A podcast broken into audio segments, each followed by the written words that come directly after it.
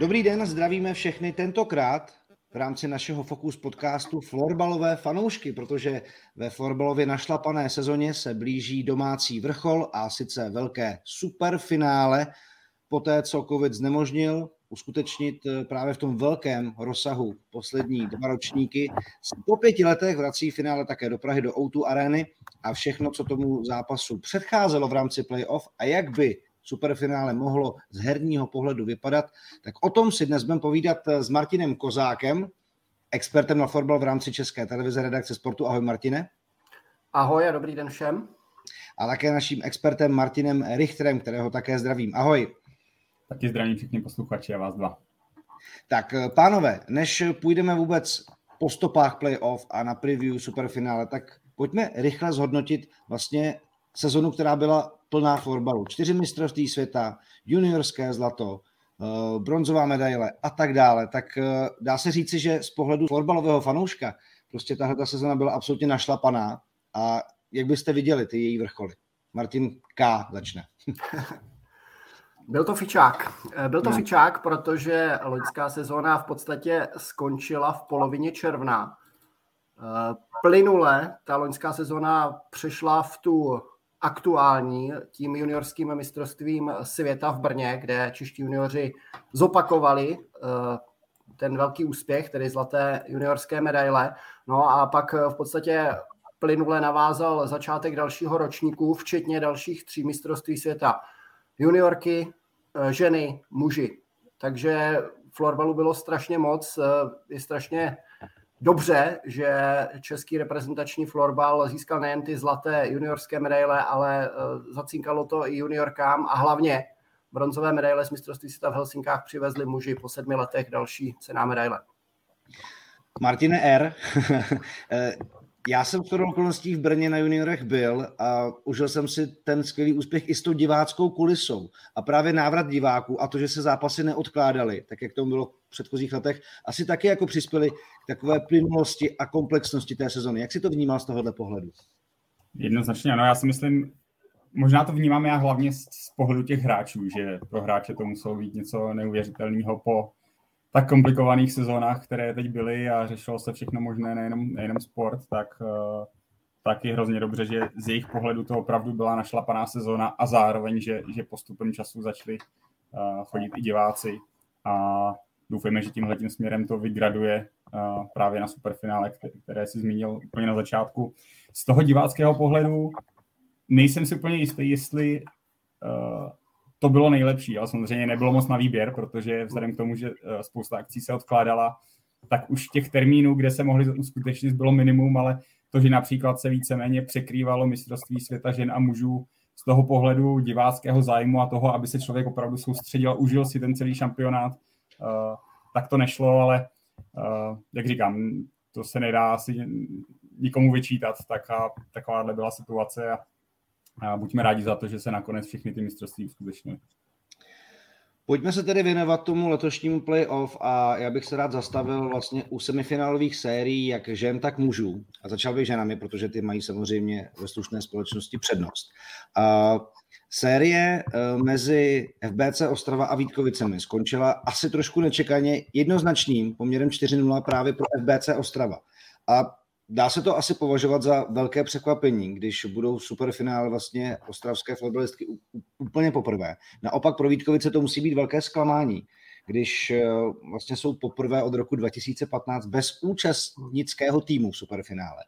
Navíc ženách neprohráli 70 utkání v řadě a najednou prostě takový fičák 0-4. Tak eh, jak hodnotit tuhle tu sérii a co převáželo prospěch eh, FBC, že to bylo takhle dominantní, pánové? naprosto obrovské překvapení. Já, kdyby mě tohle někdo řekl před začátkem sezóny, tak mu nevěřím, nevsadím na to ani korunu, prostě nesmysl. Eh, Vítkovice drželi šňůru 70 zápasů výherních v řadě. To je prostě neuvěřitelné, že dokázali se koncentrovat na každý jeden zápas a najednou přišlo semifinále s městským rivalem. Už samo o sobě vždycky vyhrocená série a najednou ta série skončí 0-4 v neprospěch Vítkovic. Na druhou stranu já všude čtu, že Vítkovice ztratili něco a prohráli, ale nikdo zatím podle mě nedocenil ten výkon FBC Ostrava. Kuba Robenek jako trenér ten svůj tým připravil naprosto perfektně, naprosto maximálně. Využil ty silné stránky svého týmu, silné individuality, výborná připravenost na hru Vítkovic, eh, skvělý výkon brankářky Veroniky Tomšové, takže tohle jsou ty základní atributy. Že to skončilo jednoznačně 4-0 pro FBC, eh, samozřejmě trošku i štěstí v těch klíčových momentech, ale eh, Ostrava se prostě dostala Vítkovicím pod kůži a Vítkovice podle mě to nezvládly mentálně, tuhle sérii. Mohla ta rivalita městská hrát nějakou roli a třeba právě to, že se ta série nepodařila otevřít nějak úspěšně, Martine, tak to potom mělo dopad na ty další zápasy, protože v playoff to, to naladěný týmu, když se trošičku pocuchá, tak to pak samozřejmě může mít jako nebohé důsledky. Tak ono všechno má dvě strany a ta úžasná série Vítkovic na jednu stranu je to něco nevýdaného, ale zároveň a on to, trenér Martiník teď vyšel s ním poměrně rozsáhlý rozhovor během víkendu, ale dneska jsem si ho četl a tam to dobře popisuje, že, že s každým tím vítězstvím v podstatě roste ten tlak na ten tým a každý ví, že jednou to přijít musí a, a je pravda, že to přišlo v ten absolutně nejnevhodnější okamžik pro Vítkovice, první zápas semifinálové série, kdy najednou prostě se ty hráčky dostaly do něčeho, do situace, kterou si vlastně už ani pořádně nepamatují. A, a navíc to byl tenhle ten klíčový okamžik velmi důležitého semifinále proti skvěle připravenému soupeři, jak, jak zmínil Martin. Uh, takže na jednu stranu si člověk říká, takovýhle tým by to měl, měl zvládnout, ale ono těch klíčových momentů uh, v té sérii bylo víc. Nedá se říct, že uh, první prohra, řekněme, to rozhodla. Uh, byla tam ta velká otočka v tom třetím zápase, jestli se nepletu, ze strany Ostravy během několika minut. Tam se možná ta série teprve lámala, ale pořád Vítkovice na papíře měli tým, který mohl být schopný otočit i ze stavu 0-2, teoreticky 0-3, když to samozřejmě už, už potom s tou psychikou muselo zamávat. Ale myslím si, že opravdu nedá se říct, že by Vítkovice úplně vyhořely, ale uh, velkou zásluhu na tom samozřejmě má, má extrémně dobrá hra Ostravy. Úplně opačný průběh eh, série nabídl duel Chodova s Tatranem. To, co diváci samozřejmě v playoff milují, sedmi zápasová série, 4-3 tedy nakonec vyhráli chodovské fotbalistky v téhleté napínavé bitvě. Tak eh, bylo to o tom posledním zápase, čím to, že ty týmy nabídly takhle vyrovnaný, eh, vyrovnaný souboj a může začít Martin Richter, jak by tu sérii zhodnotil. Pro mě osobně musím říct, že se mi hodně líbí, jak poslední dobou pracují právě oba dva týmy, jak Chodov, tak, tak Tatran. Oba dva mají relativně mladé týmy, které se dost obměnily za ty poslední, za, za ty poslední roky, ale vidět, že ta cesta, kterou jdou, je dobrá a dokážou konkurovat v podstatě a dokážou oba dva týmy uh, ukázali, že, že měli na to v letošní sezóně se dostat do, do superfinále, což by možná taky ne, ne každý před sezónou řekl, uh, zvlášť možná z pohledu Tatranu. A ta samotná série pro mě byla překvapivá. Já jsem přece jenom favorizoval Chodov a myslel jsem si, že bude tahat za další konec a překvapilo mě to relativně jednoznačné vedení Tatranu 2-0, ale myslím si, že tady možná i zahrálo to, že přece jenom chodovské hráčky mají těch zkušeností s takovými zápasy o něco víc a už si zahráli několik, několik finále, ať už v poháru nebo, nebo v lize a, takže myslím si, že tohle nakonec převážilo víc než uh, převaha, řekněme, florbalové kvality téhle sérii. Co Martin Kozák na to? Já si myslím, že navíc Chodov to teď strašně posílí před tím superfinále, protože včera zvládli sedmé semifinále. To bylo takové malé superfinále, to už byl ultimátní zápas. Vyhrajete, jdete do superfinále, prohrajete, končí vám sezona. Eh, sérií jednoznačně bych eh, favorizoval chodovačky, protože přece jenom ta šířka kádru je podle mě lepší než u Tatranu. Eh, ale říkám, no, ten mentální blok eh, na straně Chodova byl konečně odvalen, konečně zvládli to klíč, ten klíčový zápas. Jo. V předchozí tři superfinále vždy porážka v prodloužení, letos porážka ve finále poháru zase v prodloužení. A teď měli před sebou tu vizi, že když vyhrají proti Tatranu, jdou do superfinále, kde konečně nebudou Vítkovice. Konečně nějaký jiný soupeř, konečně ta cesta k tomu titulu je otevřenější. A možná to bylo taky v hlavě a ten tým to zvládl a teď, eh, pokud bych měl predikovat už teď superfinále, tak jim věřím víc než Ostravě. Dobře, ale k tomu se dostaneme ještě za pár minut trošku podrobněji samozřejmě. Uh, pojďme na mužské semifinálové série. Já bych rád začal Tatranem a Vítkovicemi, série 4-1 pro Tatran, což znamená, že po sedmi letech se tenhle ten klub vrací do boje o titul. Co stojí za jeho vzestupem? třeba Martine K. zase. Druhé místo po základní části a do toho, jakou roli v tom ještě hraje vlastně výkon Marka Beneše, který je v devíti zápasech se 17 body nejproduktivnějším hráčem playoff. Jednoznačně dlouhodobá práce. Když Tatran naposled zvedal titul, Marty byl u toho v roce 2015, tak ten tým byl s jedinou výjimkou úplně jiný. Jenom právě Marek Beneš pamatuje tohle poslední superfinále.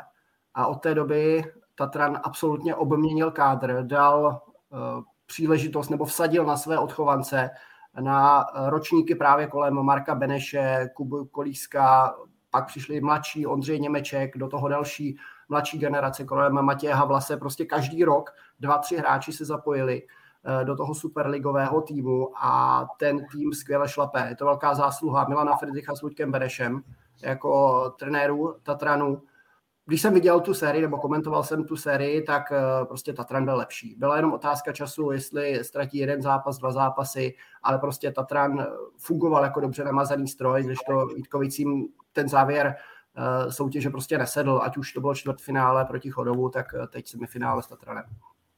No a Martin Richter může k Tatranu přidat asi samozřejmě trošičku jako víc insight pohled. Mě by právě Martine zajímalo, jak hodnotíš, nebo jak se vůbec eh, v Tatranu přistoupilo k tomu, když tady skončila ta dlouhá mistrovská úspěšná éra a muselo dojít k nějakému, jak se v zámořských sportech asi říká rebuild, prostě začít znovu a trošičku jako s nižšími ambicemi.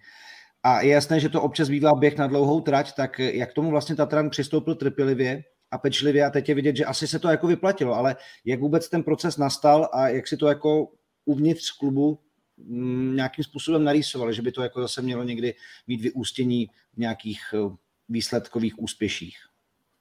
No první, co mě napadá, že ono se to zdá, že tohle je něco nevyhnutelného pro každý tým, takovéhle obměny, ale pro Tatran mně to přišlo, že tohle byla první v podstatě pořádaná výměna v historii, protože a i díky tomu Tatran byl tak dominantní v těch uh, dekádách předtím, že ty generační obměny se dařily dělat postupně a Tatranu vždycky se podařilo to, že, jako, že ty klíčoví hráči, to jádro toho týmu, neod, neodcházelo najednou, ale vždycky postupně a, a dařilo se do týmu přivádět, řekněme, hráče, kteří už uh, nebyli to úplně mladí, neskušení talenti, ale už, už víceméně někteří hotoví hráči, kteří postupně doplňovali, doplňovali ty týmy a samozřejmě společně s líhní juniorů.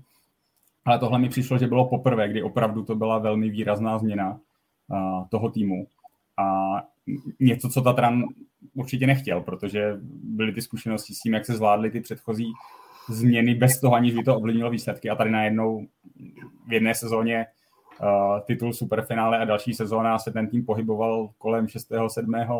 místa v tabulce a to bylo potom několik sezon po sobě. Takže to je něco, co určitě nebylo v plánu, ale, ale vyšlo to tak. A Tatran, myslím si, že velký respekt k tomu, jak téhle té situaci přistoupili a myslím si, že všichni nám věděli, že uh, se nepodaří během dvou, tří sezon vrátit hnedka zpátky na výsluní, ale i s vědomím tohohle, tak, tak se soustředili na, na tu dlouhodobější práci víc než to, řekněme, aby se podařilo nějaké náhodné superfinále hnedka, hnedka v dalších sezónách a, a teď se to ukazuje. Trvalo to možná delší dobu, než, než sami uh, v Tatranu doufali, sedm let je dlouhá doba, ale výhoda tohohle postupu je, že si myslím, že ten úspěch má teď základy, které zase můžou vydržet, pokud ten tým se udrží pohromadě, tak několik, několik dalších sezon dopředu. Dobrá tedy. Tatran porazil Vítkovice 4-1. O jeden zápas déle trvala série obhájců titulu z Mladé Boleslavy proti pražské Spartě. Boleslav vyhrála 4-2. Co ta série vlastně, pánové, odhalila? Byly tam nějaké problémy u mistra a naopak nějaká naděje pro další roky pro pražský klub? Martin Kozák, může zase začít?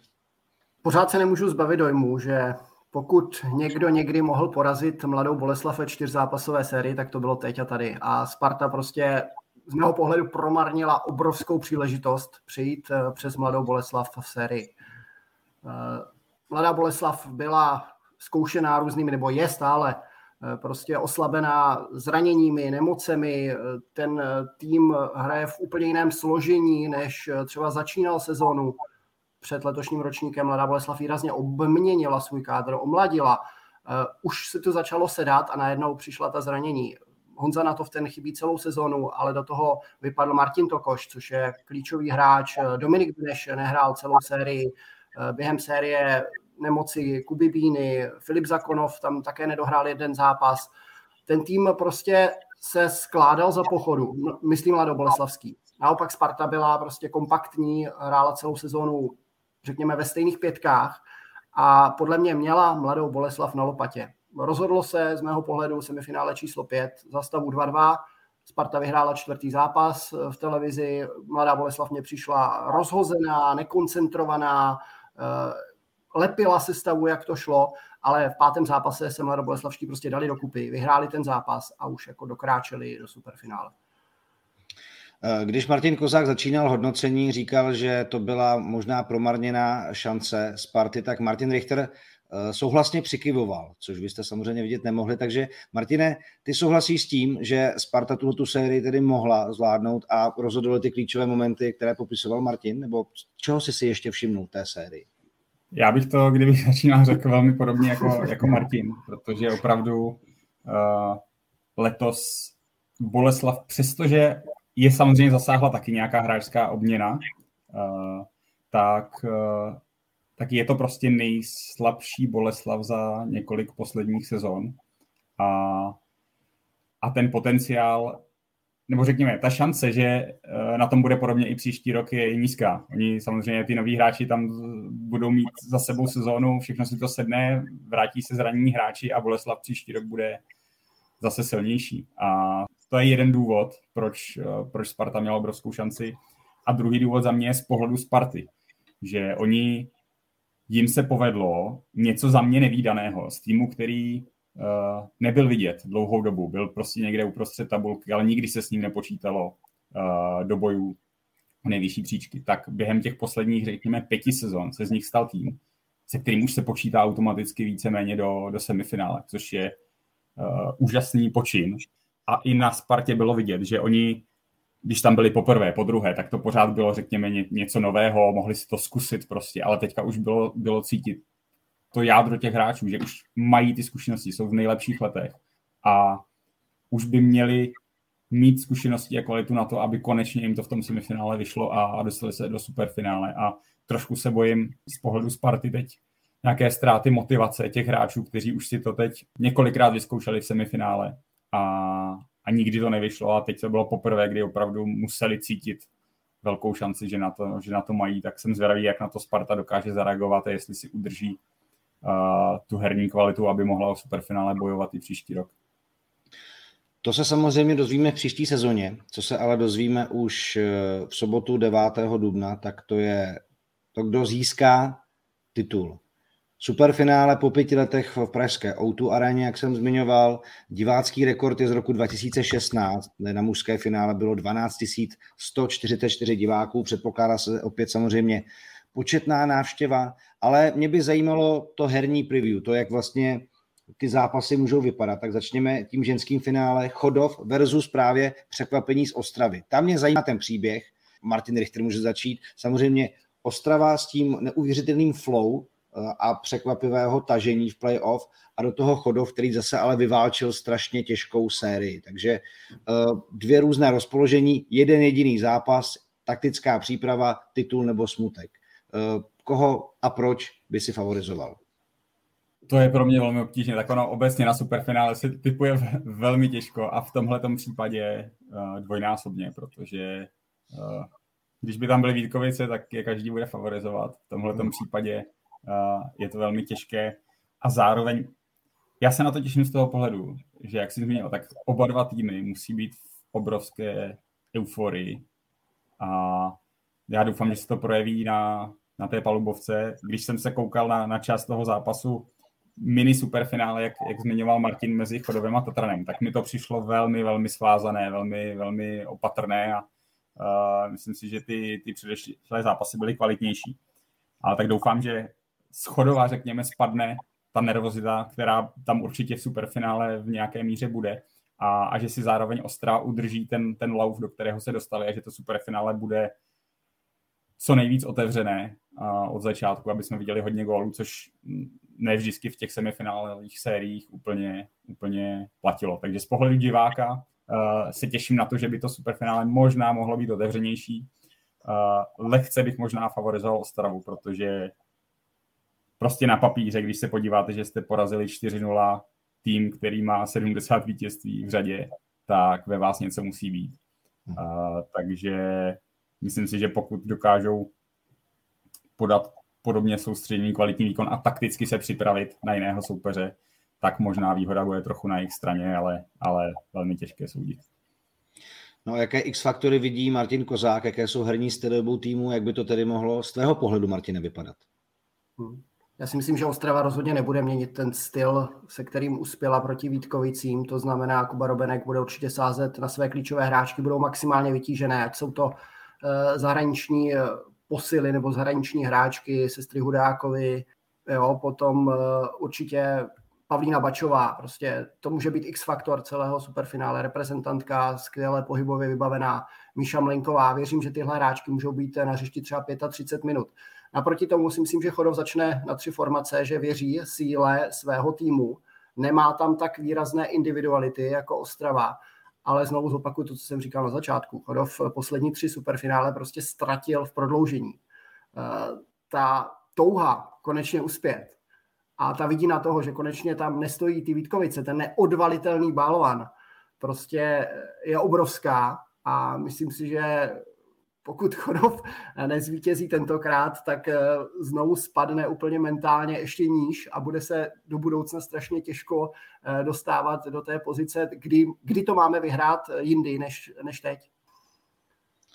Naprosto rozumím. No a mužské finále, tedy Mladá Boleslav, obhájce titulu a Tatran Třešovice po sedmi letech eh, v tom finálovém klání tam to podle vás vypadá, jak uh, hovořili jsme o těch absencích zdravotních eh, v kádru Mladé Boleslavy, na druhou stranu je tam určitě ta zkušenost s tím důležitým zápasem, která nějakou roli hrát musí.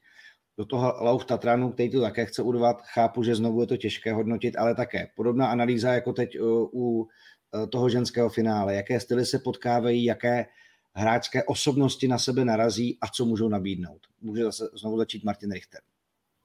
No, tohle bude zajímavé. Já si myslím, že uh, pro Mladou Boleslav to bude rozhodně jiné superfinále než, než ty předchozí. A ty poslední sezóny, když se bavíme o tom, jaký hráči nebo pětky můžou, můžou rozhodnout takovýhle zápas, tak Boleslav dlouhou dobu měla prostě top dvě pětky dominantní, uh, které dokázaly přehrávat vlastně všechny své soupeře. A bylo spíš otázkou toho, jestli dokáží vždycky ten svůj tlak přetavit v góly, jestli se jim bude dařit individuálně a, a tou svojí dominancí ten zápas rozhodnou nebo ne. A, ale v letošní sezóně najednou rozpadla se úderná dvojka Karny Natov díky zranění Honzi Natova. A, takže tu roli té hlavní pětky eh, teď drží spíš ta Tomašíková pětka, ale proti ním najednou vyrostla za mě aktuálně nejlepší lajna v lize a to je, to je právě ta, kde je Beneš, Němeček uh, a spol.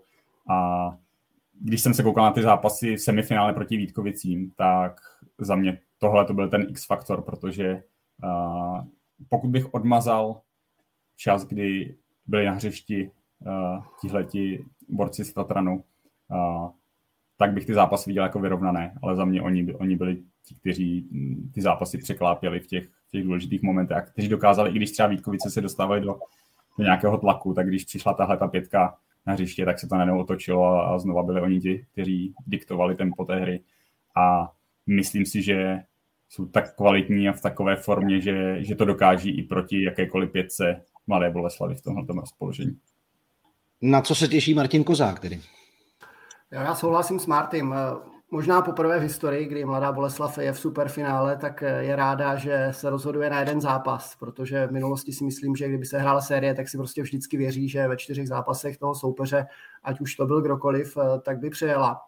Ale teď vzhledem k těm zraněním si myslím, že Mladá Boleslav může být ráda, že se může koncentrovat na jedno utkání a je to 60 minut plus třeba nějaké prodloužení a to ti hráči jsou schopní ze sebe máčknout všechno, jsou schopní strávit opravdu na hřišti třeba 40 minut, hráči typu Patrika Suchánka, ten podle mě nesleze ze hřiště na tom superfinále, takže Mladá Boleslav jednoznačně bude vytěžovat ty zle své klíčové hráče, přesně které, o kterých mluvil Marty. Eh, na druhou stranu Tatran, byť mladý tým, tak eh, už hodně zkušený. Eh, já si myslím, že pouze dva hráči tam nemají nějakou světovou medaili, jo? takže ten tým už má něco za sebou, zná tyhle velké zápasy o medaile.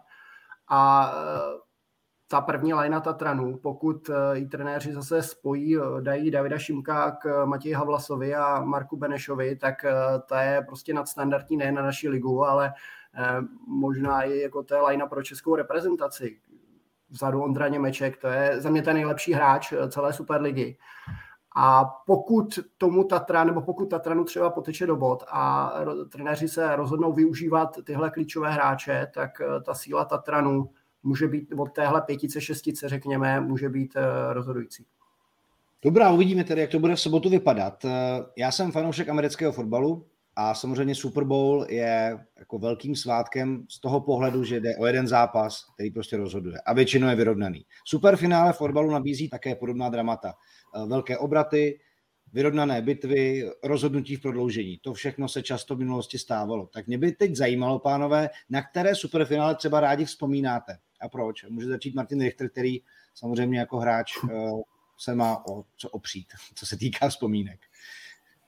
No já to budu mít hodně zkreslené, už to tady padlo rok 2015, uh, eh, protože to jednak to pro mě uh, byla poslední sezóna v kariéře a rozloučení vítězným superfinále proti Mladé Boleslavi, kdy jsme prohrávali jsme o dva góly, z začátku to vypadalo s náma špatně, postupem zápasu jsme se do toho zápasu vrátili. A byly tam ty obraty. Vedli jsme chvíli před koncem, Mladá Boleslav vyrovnala těsně před koncem normální hrací doby. Pak byly šance ještě v prodloužení a nakonec to rozhodli nájezdli, takže to za mě bylo to absolutní uh, superfinále, které, které asi stavím na všechny ostatní. Zažil jsem když si počítám dobře, tak asi tři superfinále a je pravda, že ty ostatní se, se tomuhle eh, z, z mého pohledu nepřiblížili. Jak to má z pohledu eh, televizního pracovníka Martin Kozák? Tak já budu být desáté, na hřišti teda žádné, jako Marty. ale eh, já jsem o tomhle přemýšlel teď během Martyho odpovědi, ale já asi nevymažu z paměti vůbec to první superfinále, protože to bylo něco naprosto nového v roce 2012 najednou eh, celá florbalová komunita se rozhodla změnit ten zažitý styl a rozhodla se nebo odhodlala se k tomu, že bude rozhodovat jeden zápas a maximálně k tomu přispívá ten genius loci Outu Areny. Prostě většina lidí z nás tehdy v roce 2012 přišla, nebo i hráčů, diváků přišla do Outu Areny poprvé v životě a teď eh, přijdete z té chodby do té nabité haly a teď vás to prostě bouchne, ta atmosféra. To, je, to bylo naprosto něco úžasného. Ten první moment, když vidíte uh, tu rozlehlou o arénu, teď už to možná tak nepřijde, přece jenom ta o arena už nějaký rok uh, stojí, většina lidí v ní byla minimálně jako divák. Ale já když to třeba porovnám s vlastně loňským už uh, mistrovstvím světa mužů, které se konalo v Helsinkách v Hartwall aréně, tak taky nádherná stavba, všechno, ale prostě ta Hartwell Arena na mě tak nezapůsobila jako u tu arena. To kouzlo toho místa je prostě maximální a tehdy to bylo poprvé v roce 2012 a já na to vzpomínám nejvíc. No ještě vlastně takový zajímavý poznatek, eh, on se florbal do Outu Areny vrátí poprvé od mistrovství světa 2018, hmm. kam přišlo asi 180 tisíc diváků a byl to velký florbalový svátek, takže možná i tenhle ten, řekněme, návrat by mohl způsobit divácké natěšení a, a hlavně velkou atmosféru. A samozřejmě s tím eh, sportovním svátkem je eh, spojený i velký divácký zážitek, bohatý doprovodný program, eh, vůbec taková ta doprovodná show. Navíc florbal slaví svých 30 let kulatých, takže tam součástí toho budou i oslavy tohoto jubilea, autogramiáda reprezentantů a tak dále. A co z televizního pohledu, jak ten přenos letos bude vypadat? Kdo tedy nedojde do Outu arény, ale bude se dívat na ČT Sport, tak Martine, na co se může těšit? No, bude to velký maraton letos. Vysíláme živě jak ženy, tak muže. Začínáme ve 13.55 přímým přenosem na ČT Sport. Začínáme studiem, představíme určitě oba finalisty v ženském superfinále. Samozřejmě nabídneme vám celý ženský zápas, včetně, včetně ohlasů, včetně rozborů. Krátká přestávka mezi ženami a muži, opravdu jenom krátká a plynule navazujeme mužským superfinále zase ve stejném formátu, nějaké preview, samotný zápas, ohlasy, rozbory a končíme až 19.40, takže to je 6 hodin florbalu, v podstatě kontinuálního, takže opravdu diváci se mají na ČT Sport na co těšit. To je jako, musím kolegiálně říct, slušný Martin, držím vám palce. No a Martin Richter samozřejmě si v superfinále užíval s trochou nervozity jako hráč, pak eh, s velkými emocemi. A jak to prožíváš vlastně teď? No, tak, uh, taky budu tentokrát v roli komentátora uh, na superfinále mužů, uh, nebo experta, to ještě teď nevím, ale uh, taky tam je nervozita. To je prostě tak výjimečná událost a, a Martin to zmiňoval. Ta, ta, prostě když se florbal dostane do, do obří hokejové haly, tak je to vždycky, vždycky něco účastného, pokud není úplně prázdná. A to doufám, že v tomhle případě nenastane, že ta, že ta kulisa bude se blížit těm, které jsme zažili v předchozích letech, i když samozřejmě ještě nějaké ty dopady covidu tam, tam asi budou. Ale myslím si, že by mohlo pomoct i to, že v obou superfinále bude pražský tým, což ne vždycky bylo bylo pravdou, takže doufám, že si, že si hodně, hodně diváků z Prahy a okolí najde, najde cestu. Samozřejmě, že přijedou i, i fanoušci z Moravy ale, a z jiných, z jiných částí republiky, ale rozhodně ta nervozita hráče asi byla větší, ale takové to mrazení, jak říkal Martin, když, ten, když člověk vejde, vejde do té haly po dlouhé době poprvé, tak, tak je to něco, na co se už teďka moc těším. Tak já doufám, že se těší i naši diváci, posluchači a že jste navnadili na to, aby si buď zapli vysílání ČT Sport, anebo do O2 arény osobně zamířili. Martin Richter a Martin Kozák, se kterými jsme si povídali o letošním playoff florbalové sezóně a hlavně tom domácím vrcholu superfinále, které se uskuteční v O2 aréně. Pánové, já vám moc krát díky a ať se to v sobotu vydaří. Díky a uvidíme se v Libni nebo na televizních obrazovkách. Lépe bych to neřekl. Těšíme se. Naschledanou. Takže toliko speciální florbalový Fokus podcast. Díky, že jste poslouchali a že si užijete florbal na ČT Sport anebo na živo. Mějte se hezky.